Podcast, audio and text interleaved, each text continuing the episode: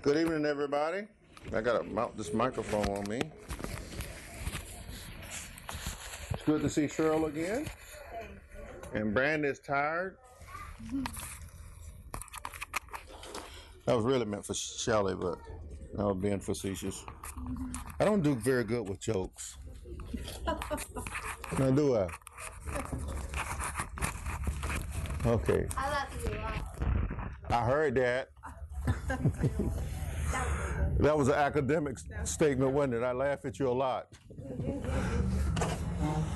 It's her joke. Yeah, I know. She's not good at jokes either. You tell me that. Oh, I'm afraid there may be some truth in that.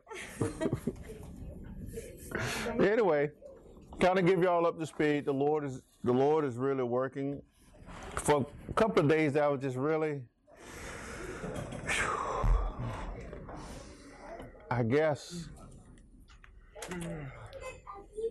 kind of deeply concerned about this this place and the next place and what the owner may do. But that's okay. It has to be left in the hand of God.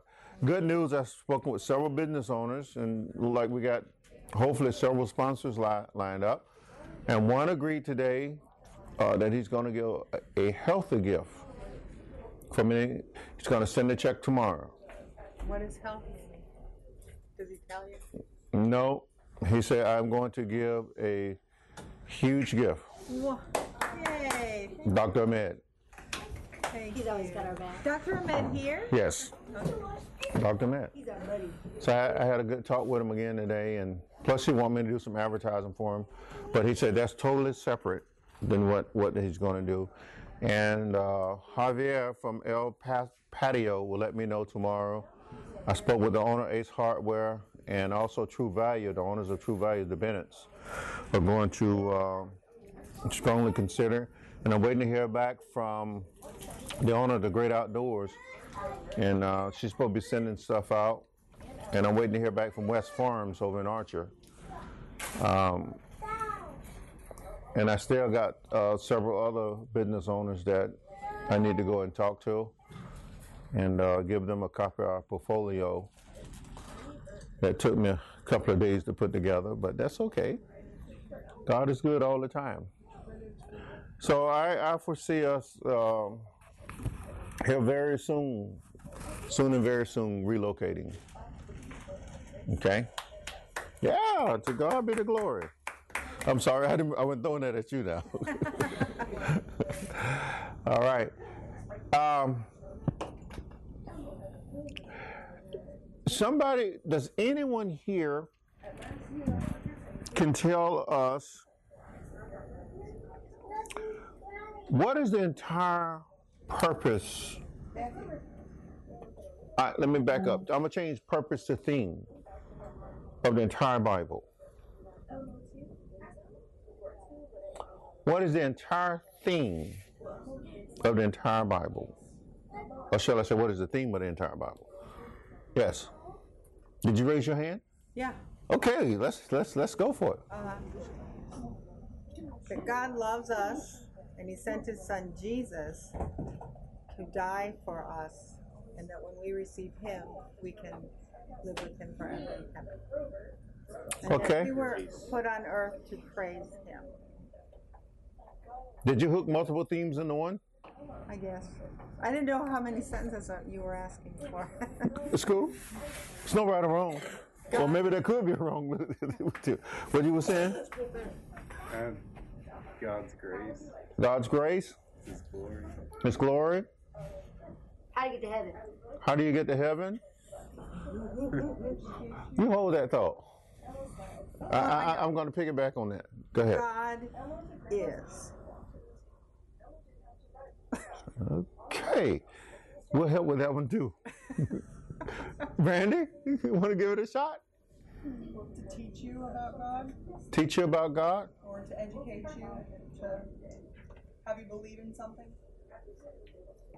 Emma? You know I'm going to leave you out. Caught you with your mouth full. I think the theme is just God or Jesus. How about both? All right. If I ask you to tell me in 25 words or less about God. Could you, Cheryl? 25 words or less. Um, I think I probably could. It might take me a while to figure out 25 words or less to do it in, but I was just being facetious on the number, but if I asked you, I said, okay, Cheryl, who is God? What would you tell me? for me, God is the creator of everything.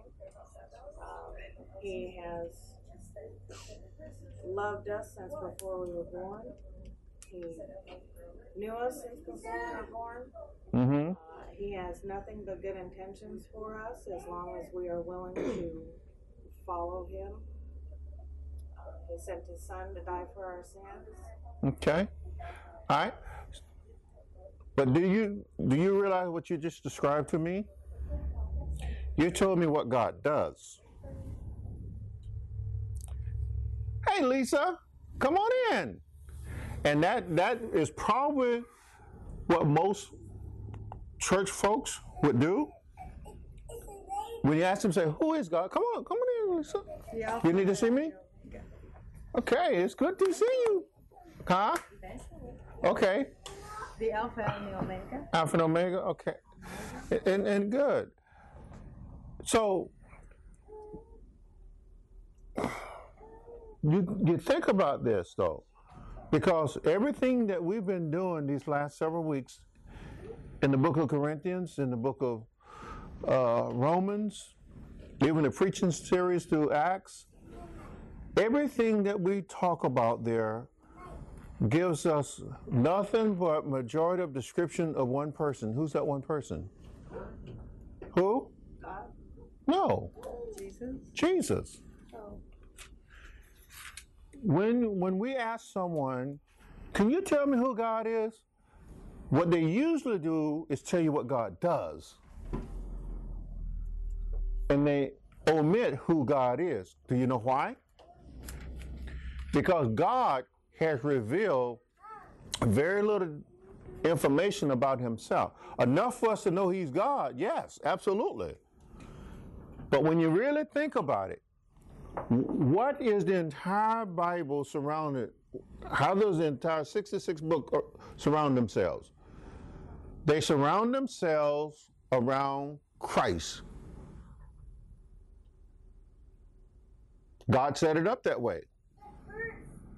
Jesus is the one who's going to reveal God to us.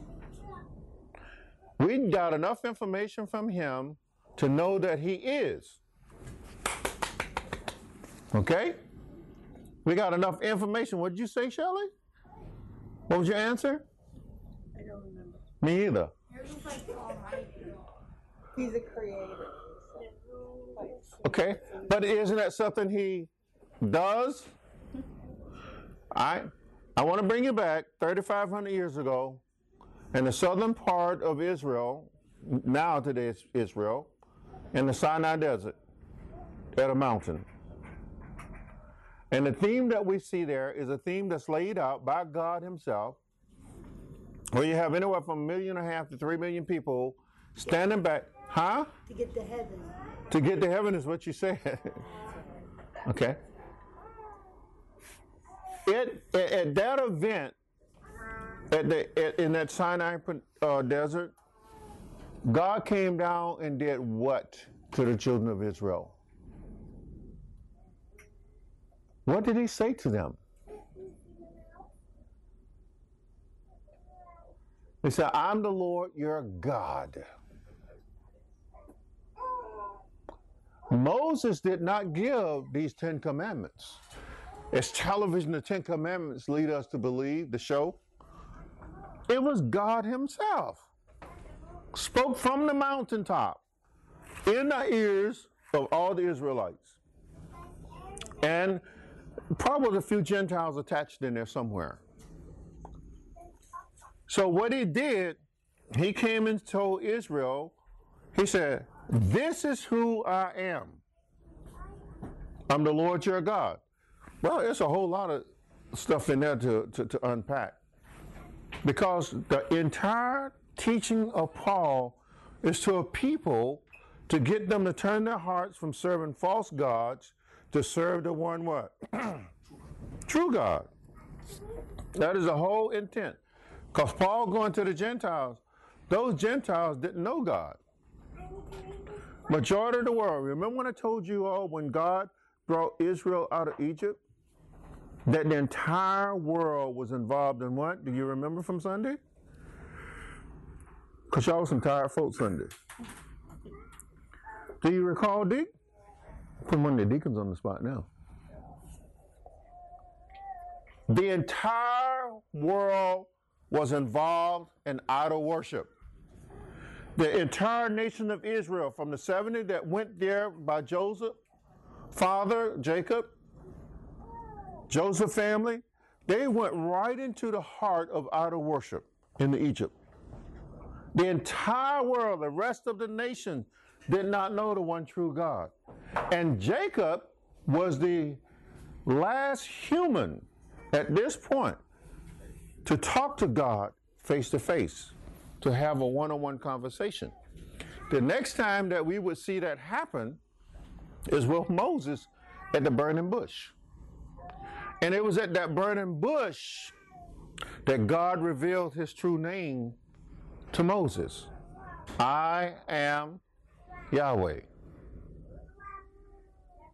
So what did Jacob them call him then? They plugged in Yahweh. What name Joseph, I mean Jacob them called him? Unless Moses wrote it accurately. Moses was the one that wrote the first five books of the Bible. So he plugged in God's name there. But I guarantee you, Shelley, Jacob knew he was talking to the one true God. I assure you that. And so did his father Isaac. And so did Isaac's father, who was who? Who was Isaac's father? Isaac?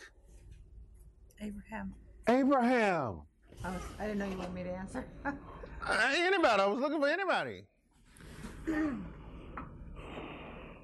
recall what Abraham was doing, where he came from? Idol, he, a town that didn't his father make idols? Yes. The man came out of out of worship. God called this 75 year old man out of out of worship. Of Ur. Out of Ur. He was born in Ur, which called the Chaldeans, which later became the Babylonians. Okay? Which is modern day Iraq. Wh- Which expanded further. But but Ur, the city of Ur is in Iraq. When we stopped fighting the Iraqis, we stopped about 80 kilometers from the city of Ur. And we begged them to let us go and visit it. They said, no. You guys are going to push further into enemy territory. We didn't care. But they, they wouldn't let us. Yeah, the city of Ur. So why am I telling you all this now? Because you have to know the backdrop of why idol worship is so bad.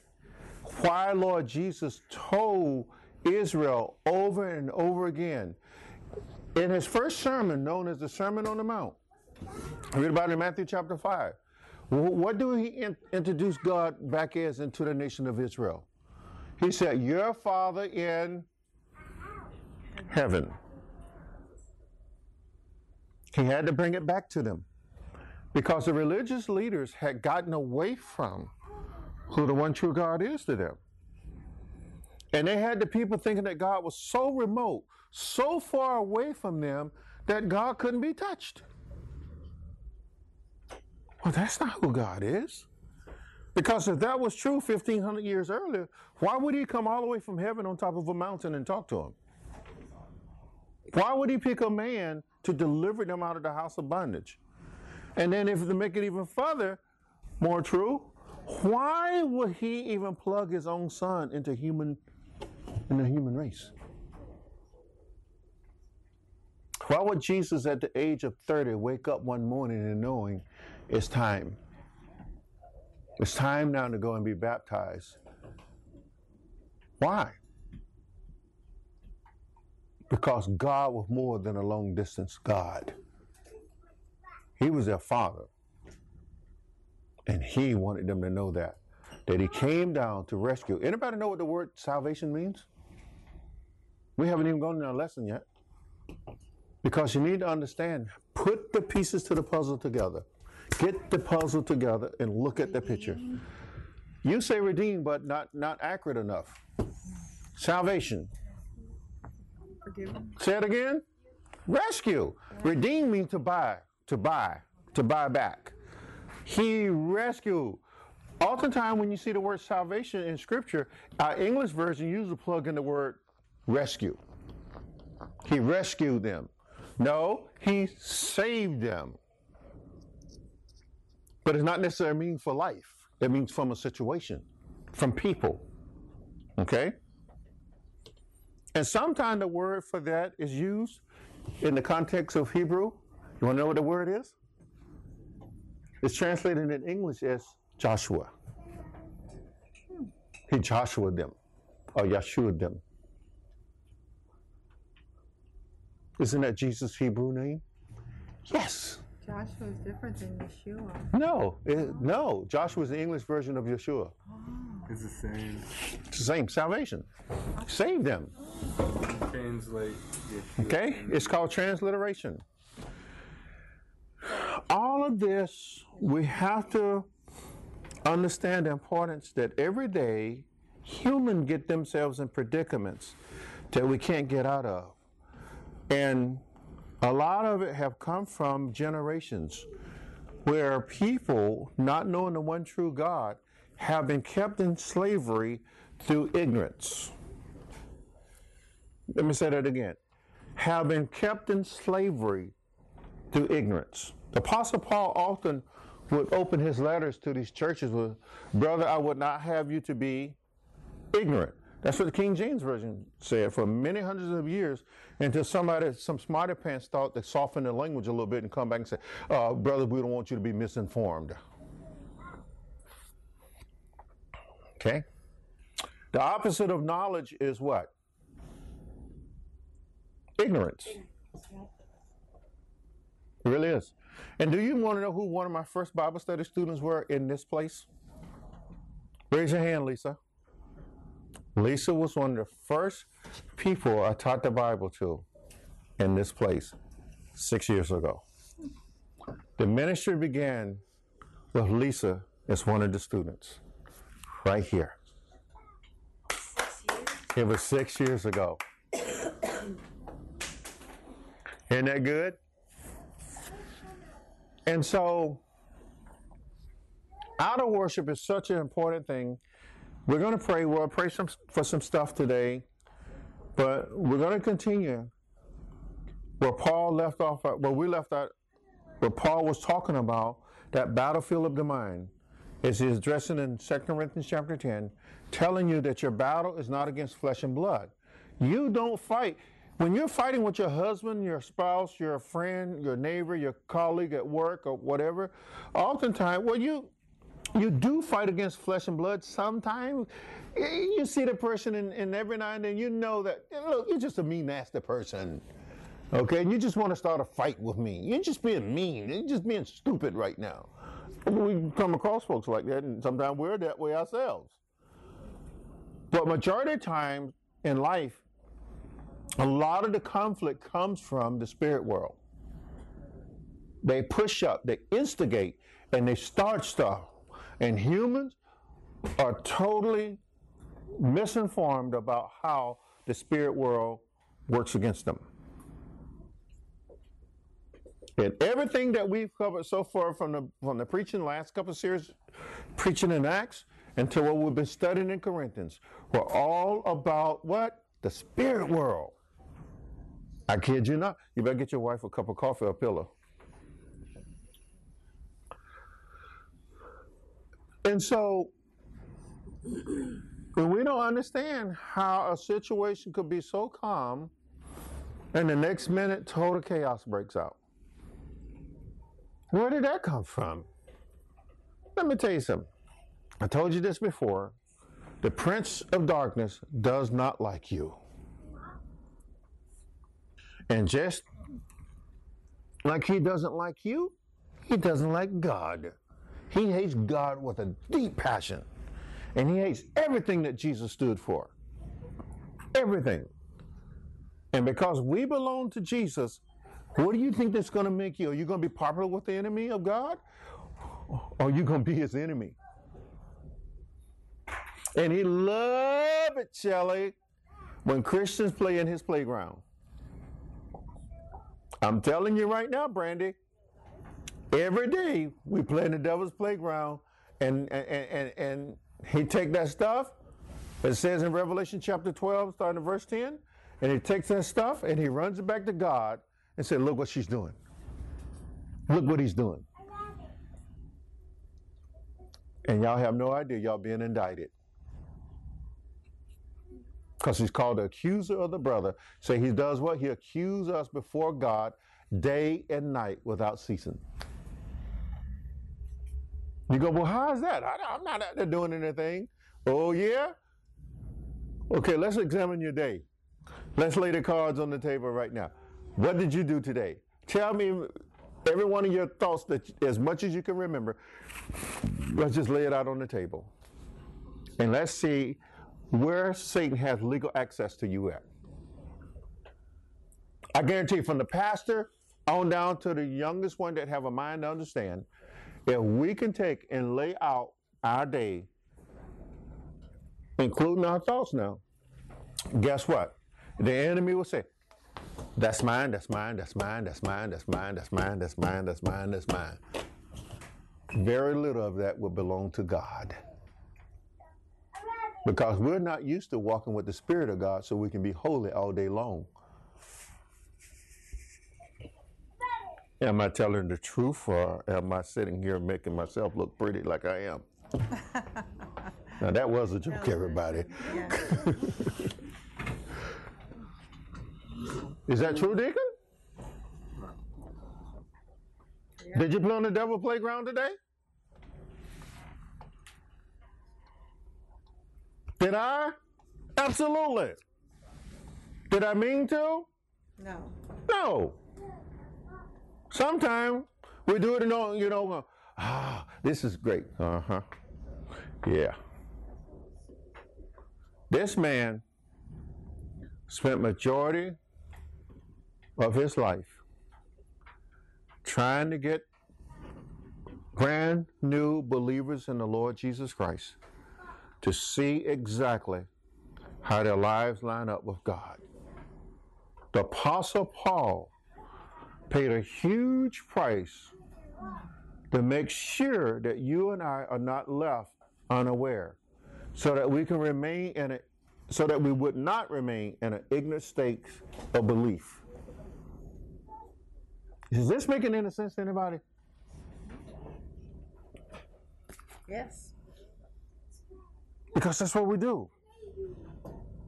But when you learn his tactics and you learn how to walk in the victory of the Lord Jesus Christ, like Paul does, I did, and he's gone now. Praise be to God, he's with the Lord. Oh, you want to talk about you are a fierce force to the enemy of darkness. He was scared when you show up. Just like you said last week, it's your battle is up here. right up here. But once you learn how to conquer the battlefield up here with the blood of, uh, blood of Jesus, once you learn that, oh my goodness. Now, what tactics will the enemy use against you now? Because you just took all his control right away from him. Because Jesus told you, He said, I give you power over all the enemy. Did he not say that in Luke chapter, la, la, la, chapter 10? Starting at verse 18 there? Say power over who? Serpents? Scorpions? You tread them down, he said. Walk on them. And give you power over all the enemy. But the first thing first, in understanding this, is you must understand who you are in him. Stop giving over to the old man. You don't talk to me like that. I'm getting hot right now. You don't know who they're messing with. Hold up. That's exactly why they're messing with you, because they do know who they're messing with. Okay? But when you realize, well, wait a minute. You're right, Lord Jesus. Devil, bring it on now. No, he didn't tell you to do that either. That stuff you've been hearing on TV, don't listen to them lies. Don't you go jumping out there in a pool of demons. Because sometimes God don't put you there. It takes a special fasting and anointing, as Lord Jesus said. This kind only come by fasting and prayer. There's some things in the enemy's camp God just don't want you to mess with because you can't handle it yet. Hello. There's some things out there in the Prince of Darkness camp that I don't walk into until I go, now, Lord Jesus, Lord. For three days, one time, Shelley didn't didn't even know I was fasting and praying. Until finally, when I finished it, I told him. She said, I kind of guessed that. We wasn't eating. Why? Because there was a battle raging. And I had to get this flesh under subjection so that I can hear from the Spirit of God and how to go about handling this battle. And I hear the Spirit telling me again, Samuel, it's time again to get back on the fast and back in the prayer closet. Because stuff is raging. Stuff is raging. With all that said, that was just the introduction. Welcome, Cheryl, to Bible study. Thank you. now we can pray. Dee, just pray for everybody unless you got something specific on your heart. Uh, again, God bless us with a big donor today for the building. To God be the glory. Open us in prayer. We keep pushing forward in Jesus' name. Jesus, we want to thank you for being here for us, um, being here to teach us word, to teach us your word through Pastor Sammy. Um, we, I want want to ask that you bless everybody in this room, just touch them, help them to learn your word, um, and I would ask that you bless Dr. Ahmed, touch him um, for for you using him to help us. In Jesus' name we pray. Amen. Amen. Before you can do, do anything, you must know that Jesus Christ is Lord of all creation. You must know the supremacy of God Himself and understanding that there's no God besides Him. You must know there are no limitations with God. There are some preachers out there that say that God can't possibly know everything, and nor can He be every place at the same time. It's impossible. Well, they, they're not serving the God of the Bible. Okay? They got another God. Because, you know, believing like that, that's not Yahweh. Okay? And then that means they've created a false God in their mind. And God's going to get them for that.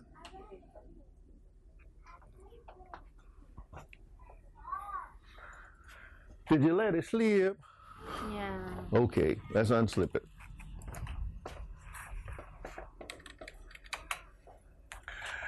Now, so Paul tells us in verse 4 for the weapons of our warfare are not carnal, but spiritual to the what for what purpose? Pulling down of strongholds. We talked about that last week.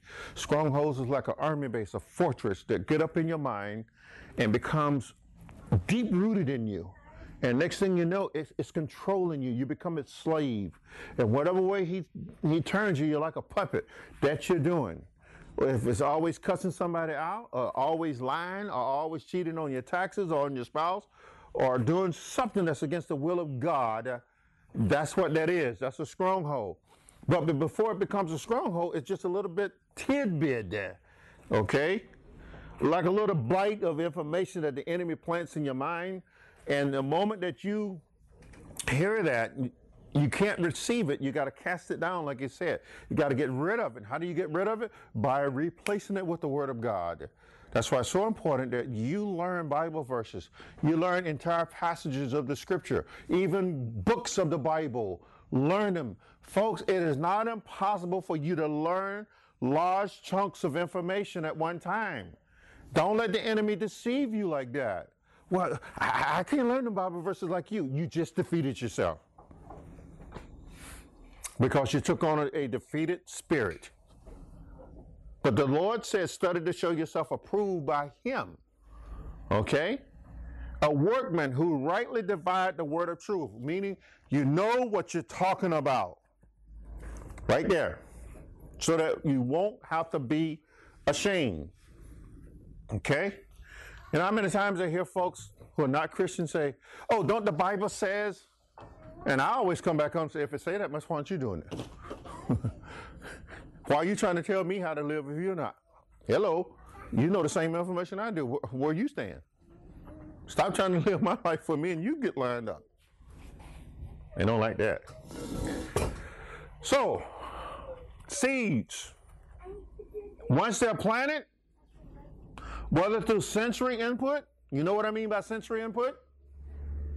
Your eyes, your ears, and what else, right? Whatever else feed this brain.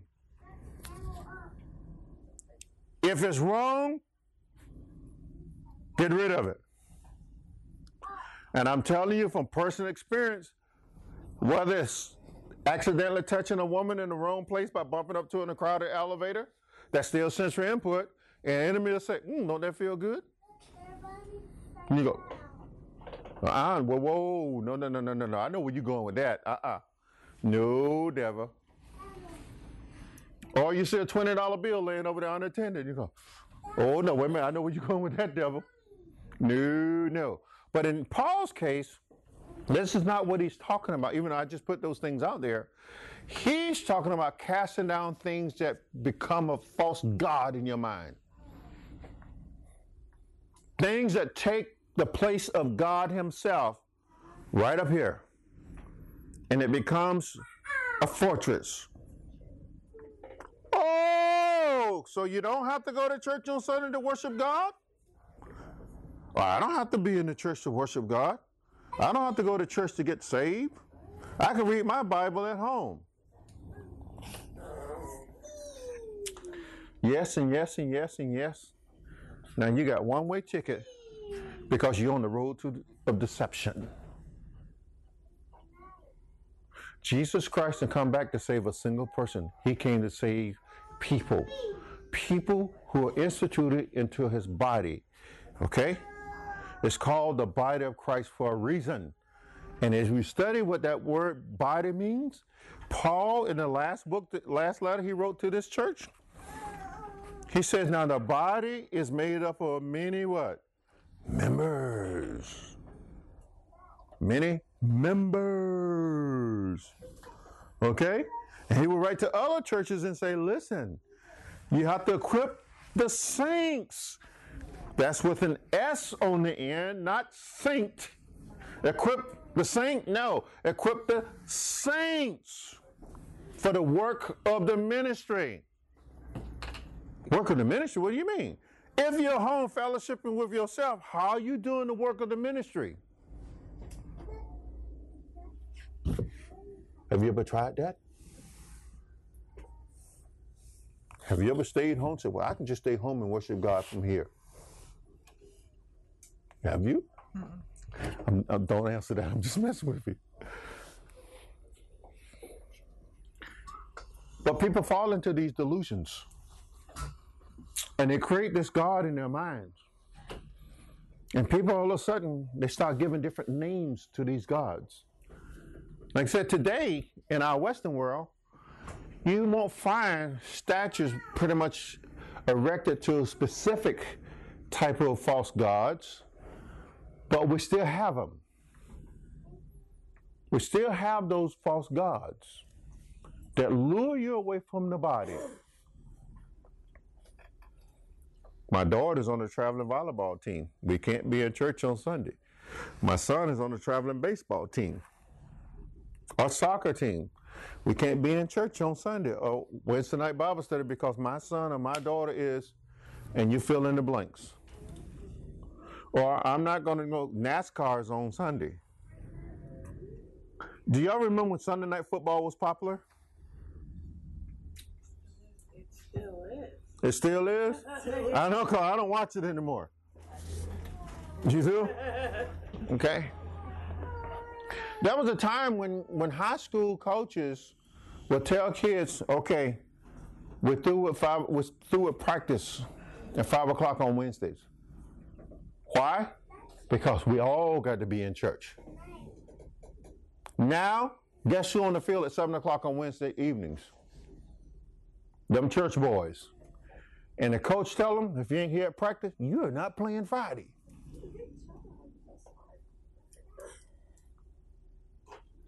One of my boys back there, when they're playing football, hello, Maurice, testify. Coach said we got to be at practice Wednesday. I said, you tell your coach I'm your daddy. and my kids in church on Wednesday. You got a problem with that? Come to church and talk to me. Daddy, they're not gonna let me play. Don't let you play, let me know, and I file a lawsuit against them. Amen. For discrimination. So the church give up more and more ground to these false gods called sports. Or whatever else activity that we seem necessary. All right? So the battlefield begins here. Fight it, get rid of it, get rid of it, get rid of it. Get in the Word of God. Learn it. Let it become your fortress. As David would say in the Psalms, okay? And he's talking to God. He said, You are my fortress and my shield and the horn of my salvation. That's what David said God is. His son Solomon would later write and says, The word of the Lord is like a strong tower. The righteous run into it and they're safe. Isn't there a gospel song like that? Mm-hmm. I knew it. The Lord is a strong tower. Yes. Righteous run into. And they say, Yes. I know it. So now, Emma, can you pull up,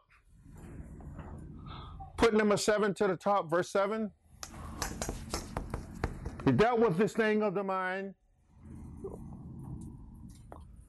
Now he's kind of using a little bit of language here that God used with the second picking of the king of Israel.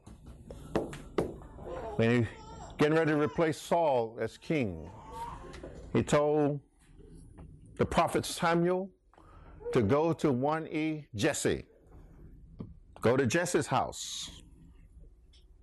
And there he said, I will show you whom I have chosen for king. So Samuel goes. He's at Jesse's house. Jesse has seven sons, brute men. The oldest, yeah. I mean, he's the kind of guy that walk down the street and the girls just fall over. Oh! Because he was a bronze. Okay? And so they knew this was the one. And God said, no. Men looks at the outward appearance, but I look at the heart. That's what God told Samuel. Nope, I have not chosen this one. And it went down to all seven sons of Jesse that was at the house. And God said, Nope, nope, nope, nope. And finally, he ran out of sons. And Samuel said to Jesse, Do you have any more sons here? He goes, Yeah, there's but yet one. And he's Rudy. And he's out tending the sheep. That's the baby boy. What's his name, everybody? David. David. He said, Go get him. What's Rudy? You mean just. You know, boyish. Boyish. Oh, boyish. Okay. Okay? Kid. Said, Go get him. They go and get him, bring him back. God said, That's the one. Anoint him as king over Israel. Can you imagine what his seven big brothers did? They freaked out that their baby brother is now their king, appointed by God Himself. And guess what, everybody? David was appointed king over Israel before he killed Goliath. Did y'all know that? Yes. So it was the king of Israel that went and slew the giant. Not just David. Our story, we like to say, David, the giant killer. No, David, the king, the giant killer. David, who had the Spirit of God in him. Because the moment that Samuel poured the flack of oil over him, the moment God's Spirit came upon David, it said, and it did not leave David even at his death. So the Holy Ghost said, We're going to kill a giant today. Let's go. David said, Is it not a cause? Is it not a cause? Who is this uncircumcised Philistine talking trash? And he went after him and he killed him. Anyway, so he said, Do you? He said, You're looking only on the surface of things. If anyone is confident that he belongs to Christ, he should consider again that we belong to Christ just as much as he do. Have you ever heard people say, I know I'm saved, but I don't know about you? Uh-oh. Uh, there's, there's a problem with that statement. And the problem with that statement is you're only thinking about yourself. Yourself. Yourself. And you don't think God has saved anybody else. But He has. Because just as sure the Holy Spirit pulled your little butt out of the kingdom of darkness, He also pulled someone else out of the kingdom of darkness. And just because that person don't walk and live and breathe the same way you do, does not mean they don't belong to Jesus. And that's the problem with the Western world. We want every Christian to look alike. And we want them worshiping the same kind of white building with a steeple on top with a cross. And if you're not in that profile, you know how many times people have said, Where's your church? And they're going, You're looking at, Where's your church? Where's your church? One little old man kept asking me over and over again, Where do you worship at? I said, Right here. He said, No, no, no, no. Where do you go to church? I go, Right here. He never did get.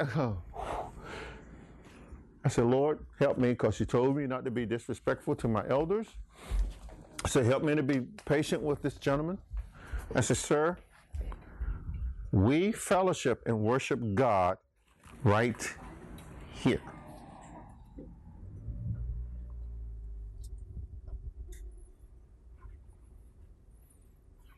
Do you call those people that met down by the river in Paul's day? You say they're not saints because they didn't meet in the synagogue? Because they didn't have churches then. If the Jews allowed them to meet in the synagogue, they met in the synagogue. Are you aware of that? So if they didn't, guess what? They went. They even went into people's houses. There were more more house churches than there were so-called designated building churches. Okay. So don't be judging people just because they don't look like you or they don't look like a Christian. What does a Christian look like? Tell me. What does one look like? Hmm? Certain haircut, certain hairstyle, like Brandy's? Lord forbid. What do it look like? A big belly like Clinton, like me? What do it look like? Huh? No. So, verse 8. For even if I boast somewhat freely about the authority the Lord gave us, for building you up rather than pulling you down, I will not be ashamed. I'm on the NIV side. Listen, people accusing Paul of not having an authority. Sometimes people will tell you you don't have an authority as a saint. If God is putting you in a position of leadership in the church, guess what? God has appointed you, Lord Jesus has appointed you with authority from on high. That means the Holy Spirit is backing you. And if you don't believe me, go back to Israel nearly 2,000 years ago and dig up two people. And I want you to ask them a question and see if they will answer you if it's possible. And their name was Ananias and Sapphira. Ask them that Peter have any authority over them. Do y'all know the story there from Acts? The people who lied to the Holy Spirit about the amount of money they sold the land for? And Peter told the man, he said, Why have you fixed your mouth to lie to the Holy Ghost? He said, The men are standing at the door to take your body out. Boom, he fell dead. Okay, now, did Peter have any authority? Yes. About three hours later, who came in? The man's wife, not knowing her husband was dead. Peter asked the same question. She lied just like her husband. Peter said, Oh, the man that took your husband out to bury him uh, at the door to take, carry you out to, boom, she fell dead. And he said, Great fear fell upon the church. Now, you think they went to cross Peter? Peter had divine authority from Jesus Christ. And when he spoke, guess what? People fell dead. The Holy Ghost honored it. So don't tell me God's people don't have authority. That's what Paul is saying to these people. Boy, these, these folks had gotten beside themselves a little bit. Verse 9, put it to the top, Emma. Cheryl, jump in here anytime you want to ask some questions. I'm a little bit different than most teachers. I'm a little cuckoo, but that's all right. Okay, so I do not want you to seem to be trying to frighten you with my letters. All right, he's going somewhere with this. He said, I'm not writing a letter to scare you. Okay, that is not the purpose of this letter. But there have been accusations made against Apostle Paul. People will make accusations against you. If you're living right and you try to help correct someone, they're going to make accusations against you. Watch what the accusation that they make against Paul. For some say his letters are weighty and forceful, but in person he's unimpressive and his speaking uh, speaking amounts to nothing. Uh, you talk a big game there, Paul, in your letters. But when you show up, you're wimpy. Ooh. Are they sure they want to be messing with this man with the Holy Spirit of the living God in him, who've been commissioned by God into Jesus in, in Jesus Christ Himself? Do you really want to be messing with this man? The man who had just talked to a Philippian girl and told the demon to come out of her, and the demon did. Are they sure they want to mess with this man in which the Holy Ghost allowed to do all kind of amazing things in the presence of men? And they want to be calling him weak? They better guard their tongues. And you know what? The world call you and me as Christians weak because we don't exercise the authority that the Lord Jesus Christ has given us. We sing a song often, and y'all hear me say it repeatedly. Do you get old hearing it? There's power in the name of Jesus. Is that a joke to some people? Is that a living reality?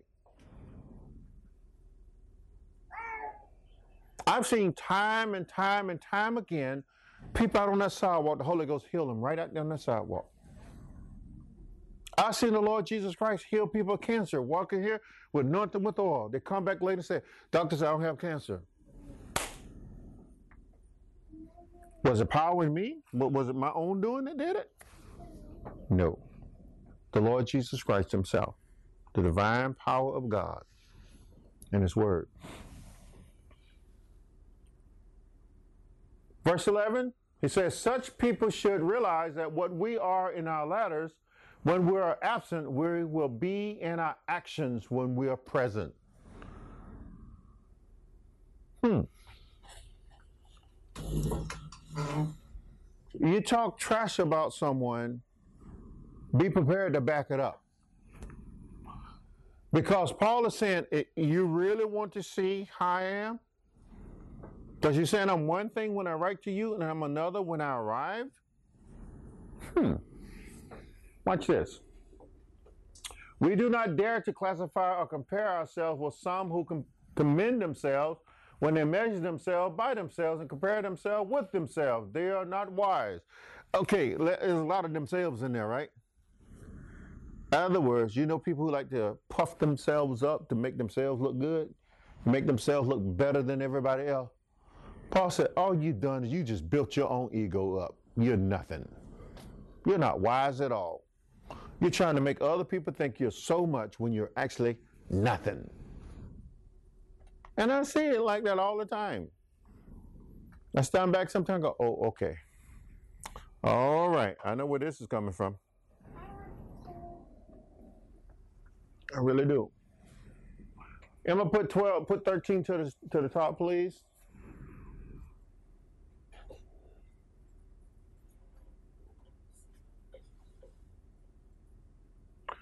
All right. On the New King James side, I'll go way over there. We, however, will not boast beyond measure. What does that mean? We will not boast beyond measure. I don't have to brag to you and tell you what, what I do for the Lord. I don't have to prove myself to you. I don't have to walk, walk around and say, look what I do, look what I've done, look what I've done, or look what I'm doing. I don't have to do that with you. Okay? So we don't have to boast. We don't have to brag about what we're doing. You just look for yourself. But within the limits of the spirit which God appointed us, a spirit which especially includes you, other words, look at the territory in which God has allowed us to come and work and see the results. See what God has been doing. You judge for yourself and see if God has changed some of you. Because you also are changed from the preaching and teaching of the gospel to you by us. You look at your own life, and your own life will be a testimony whether or not what we do is real for God. Okay? If you can't do that, then something wrong with you. Verse 14, for we're not overextending ourselves as though our authority did not extend to you. For it was to you that we came with the gospel of Christ, not boasting of the things beyond measure, that is, in, in other men's labor, but having hope that as your faith is increased, we shall be greatly enlarged by you in our spirit. The work of the ministry is for one purpose and one purpose only to show forth the glory of God, so that the kingdom of God can grow that's the purpose of preaching and teaching the gospel. And God extends that, that, that, that kingdom everywhere his children go. Every time someone gets saved, the, the kingdom expands, it grows, okay? And from there, people are able to see the truth of the gospel. And wherever that kingdom is growing, wherever that spirit is, Paul is saying, a region or location, however God pushes it out, as people are saved and delivered, and Jesus is saving souls, Paul said that's where the authority is from God. So, if it starts in Hot Springs and ends at the Gulf of Mexico, guess what? That's the spirit, that's the region. And if God decided to put it on a boat and take it across the Gulf on down into South America, guess what? That's where the kingdom is. And wherever that kingdom is, and wherever God pointed men and women in charge of that, guess what? That's where the authority from God goes. By Jesus Himself. So you can try and buck the system all you want to. When you start fighting against God's children and the ones whom He has appointed as leaders, you're fighting against Jesus Himself. And you're going to be fighting a losing battle. And there are those who still today like to question the leadership of the church. Yes. And so we have to be very careful how we do that. Very, very careful. Because it's not the man that's up preaching that you're going to have to answer to or the woman who's preaching or teaching in the classroom that you have to answer to. You will answer to God. And I don't think anybody, any of us want to do that. What do you think? Complex letter? Yes. But a very real letter in Paul's day to the people of Corinth, and it's still applicable today in these United States and around the world. Don't mess with God's people who He has planted in place to do the will of His Son Jesus. Don't do that. Because you don't want yourself under the judgment of God for doing that. Don't do that. If we are wrong, guess who we have to answer to? And Paul said it. He said, Don't you know that teachers come under greater judgment from God? So we're misleading you, God's going to get us for that. We will not escape it. Jesus Christ will hold us accountable. Okay? Moving right along.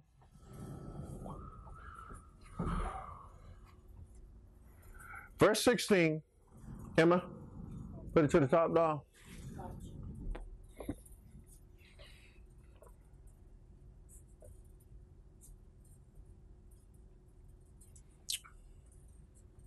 So that we can preach the gospel in the regions beyond you, for we do not want to boast about work already done in another man's territory.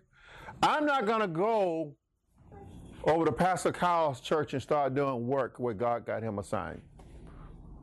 I'm not going to go to First Baptist and do a work that God got Derek doing.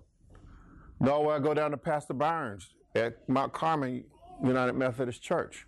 Over here to St. Madeline's where Father Sebastian is. I'm not going to go in those other men areas where God have them working and try to do something that God did not send me to do. My place is to go and work where God has assigned me. Your place is to go where God has assigned you to work at. Okay? It's not our responsibility to go and try to undo somebody else's job by trying to go and do it what? Better. That is a no no in God's eyes. Leave that vineyard alone. Leave it alone. We have an old saying in the army stay in your own lane. But y'all have no idea what that means, do you? Let me give you a clue. Whenever soldiers go out on rifle ranges, they're assigned a certain lane in which their targets pop up from. And there are boundary lines. Okay, you don't go past this one, you don't go past this one. You have your left and right boundary lines. You fire the targets within that field. And they're clearly lane 16, you see the sign say lane 16 way out there too, lane 16 or lane 17. And there can be as many as 50 lanes at one time in operation. Huge rifle ranges. And so we tell you, don't fire over on somebody else's lane. Stay in your own Lane. lane. This way nobody gets hurt. Isn't that a yes, ma'am? What if one of them's wrong? somebody could get shot. Oh, you talking about in the church world? There's a difference between going to a brother sister in love and correcting an issue than going to just say, oh no, I can do this better. There's a big difference. If someone comes to me and tell me of a crucial, crucial situation that's going on with another pastor, and I know that information to be true, from the Word of God, it's my responsibility to go and talk Okay. in confidence. Okay. Just like if I knew something with you, or you know something about me.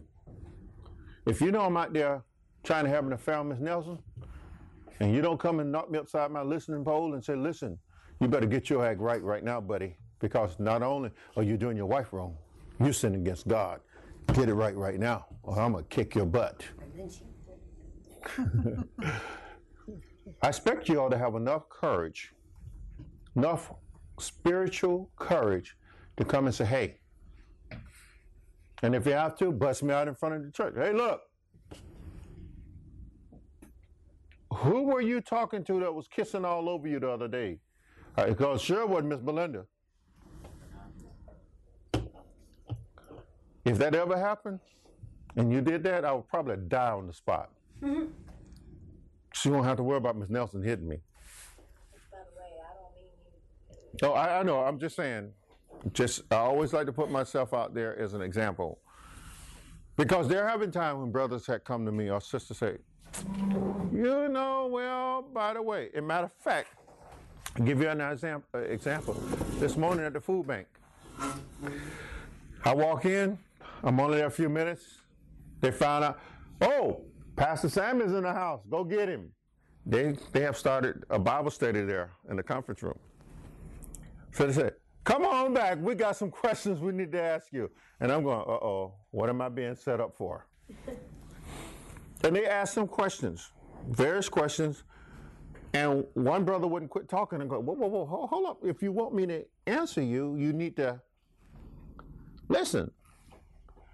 And they asked a couple of different questions. Then the question come down to, should women teach men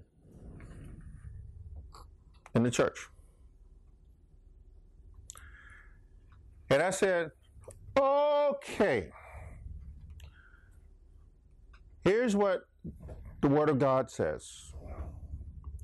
We just found out, well, not just found out, didn't part of the preaching series last Sunday said there was a husband and wife team that got kicked out of Italy, uh, out of Rome, because the emperor had, Claudius had expelled all the Jews from Rome.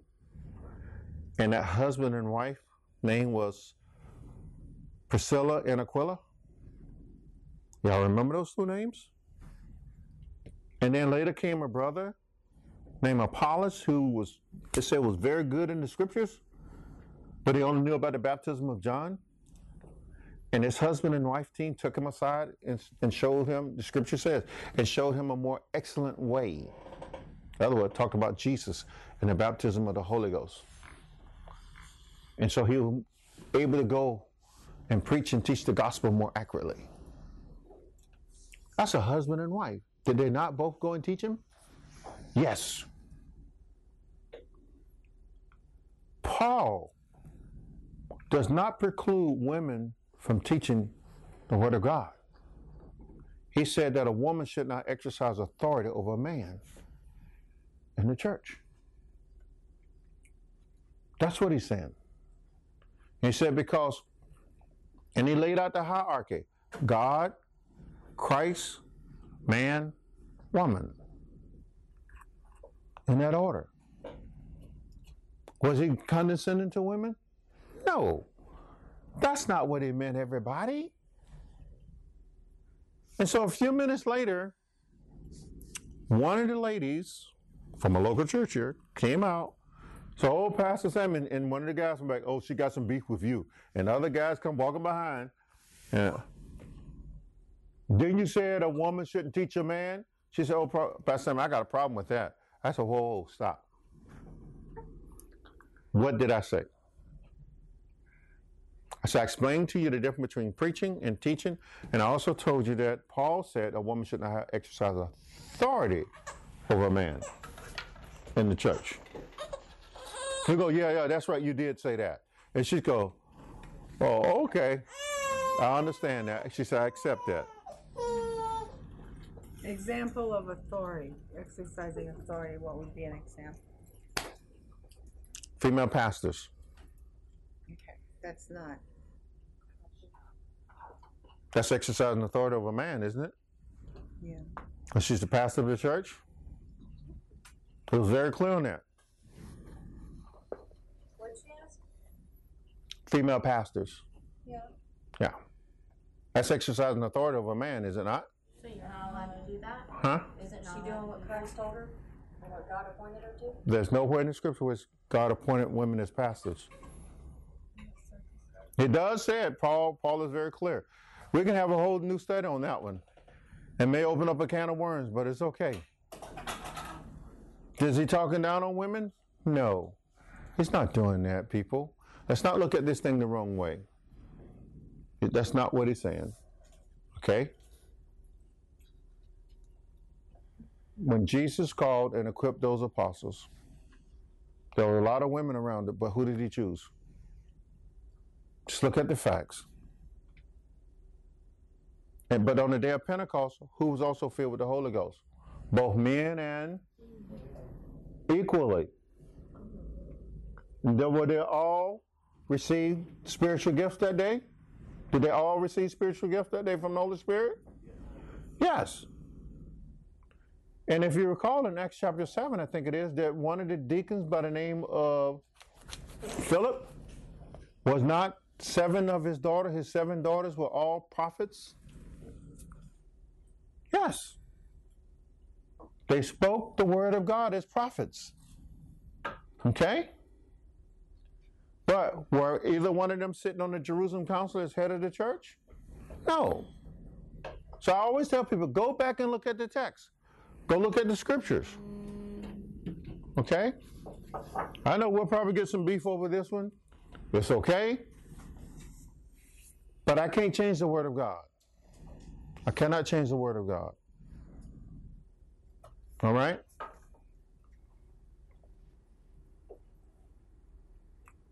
So, verse 7, 16, to preach the gospel in the regions beyond you, and not to boast in another man's spirit of accomplishment.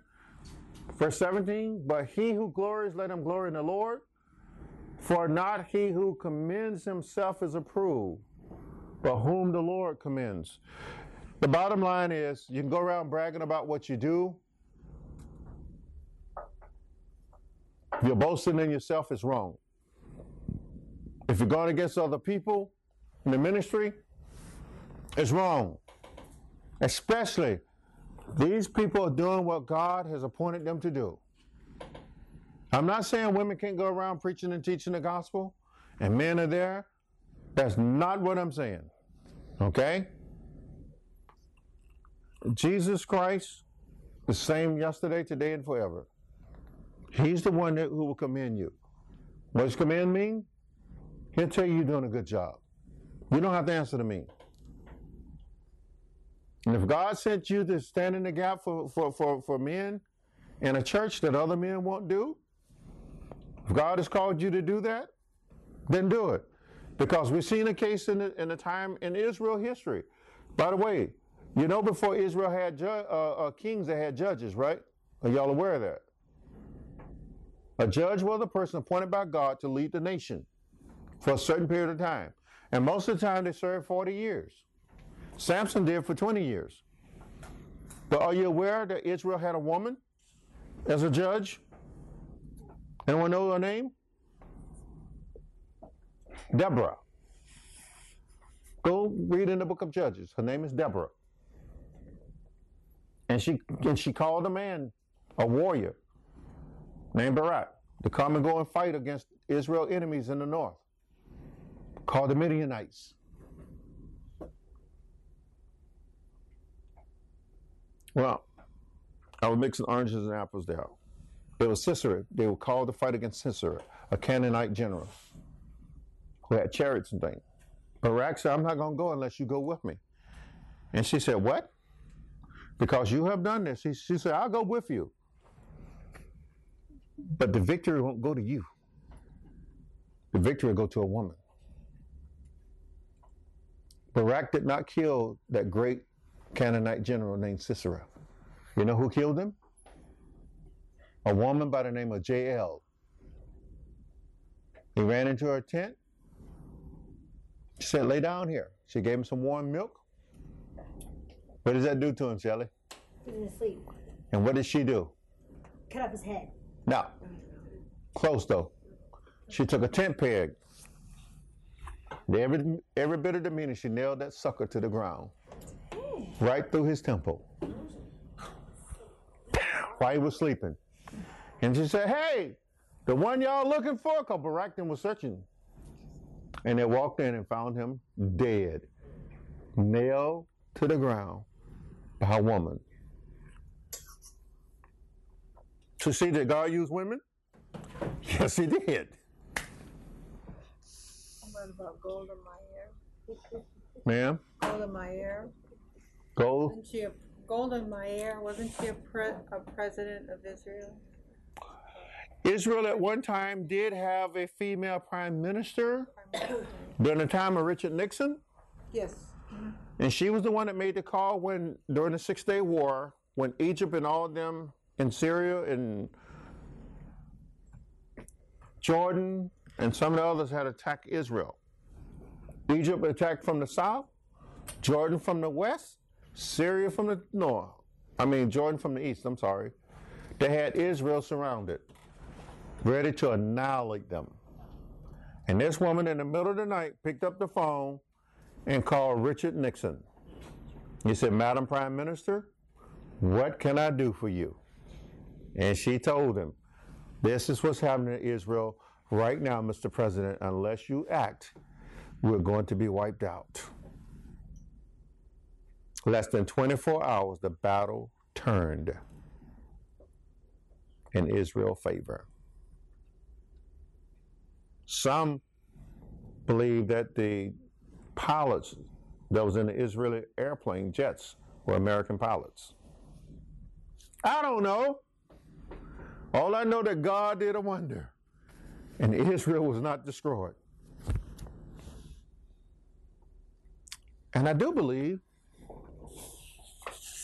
the current prime minister was a young soldier then. Oh, Netanyahu was a young officer.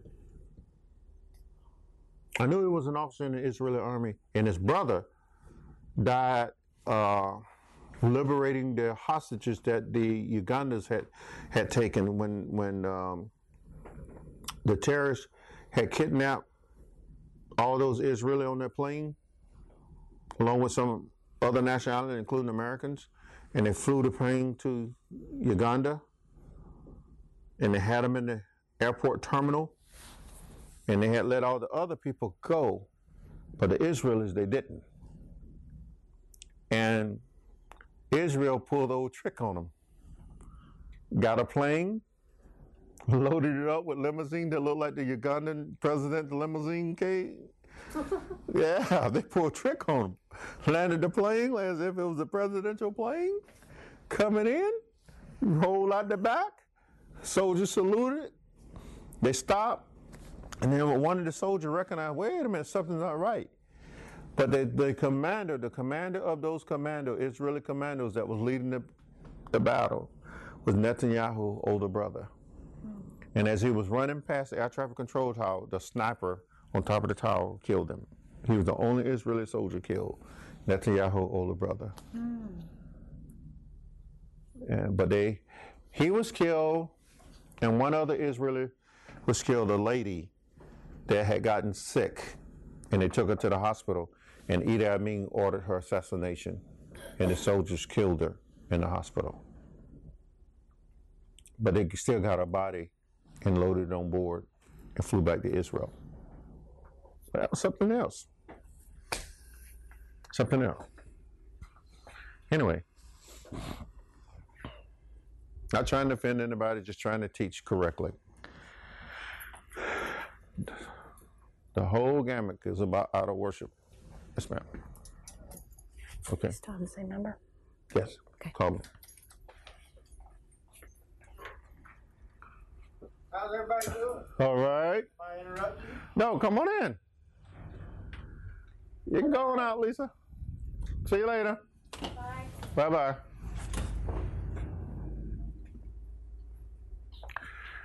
Anyway, don't choke the baby, Clinton. That was you. Clinton. It's good to see you, brother. You too, buddy. Hey, excuse me, I got a question. Have those sergeant stripes always been on you? No. Oh. Congratulations! Why I'm on nice now. All right. See y'all later. Okay. All right, Sergeant Vernon. See you later, buddy. Uh. See, we recognize good things, don't we? Good job. I Yeah. didn't notice that. Yeah. Anyway, what we're going to be up against now, coming through in chapter 11 and chapter 12 as we go through, not, not tonight, but next week. Paul is getting ready to open a door that shows something about himself that has not been revealed. In chapter 11, he's going to be adamantly accused of not being an apostle, a true apostle. because he was not supposedly trained under the apostles in Jerusalem. And that he did not perform any miracles, and that he wasn't taking money for the ministry. So he's going to be addressing all of this stuff in the next few chapters. And he's going to give you insight into heaven that you haven't seen before. At least the church at that time hadn't. Y'all have heard, heard about it. But he's going to go and he's going to share some very deep stuff. It's going to be interesting. Get a lot of rest so you can hear what the Spirit is saying. Because it's going to be something else. Closes in prayer, Shelley, so we can go home. You know how to pray still, girl. Lord, I want to thank you for allowing us to be here tonight. Um, I hope you find us home safely. Thank you for your word. Thank you for using Pastor Sammy to deliver what you need us to know. In Jesus' name I pray, amen. Amen. All right. And as always, we want people to know the truth. That there's only salvation found in who? Jesus. Say it again. Don't be bashful. Jesus! Jesus, the Son of the living God, who's the way, the truth, and the life. No one can come to the Father except by Jesus. God bless you all.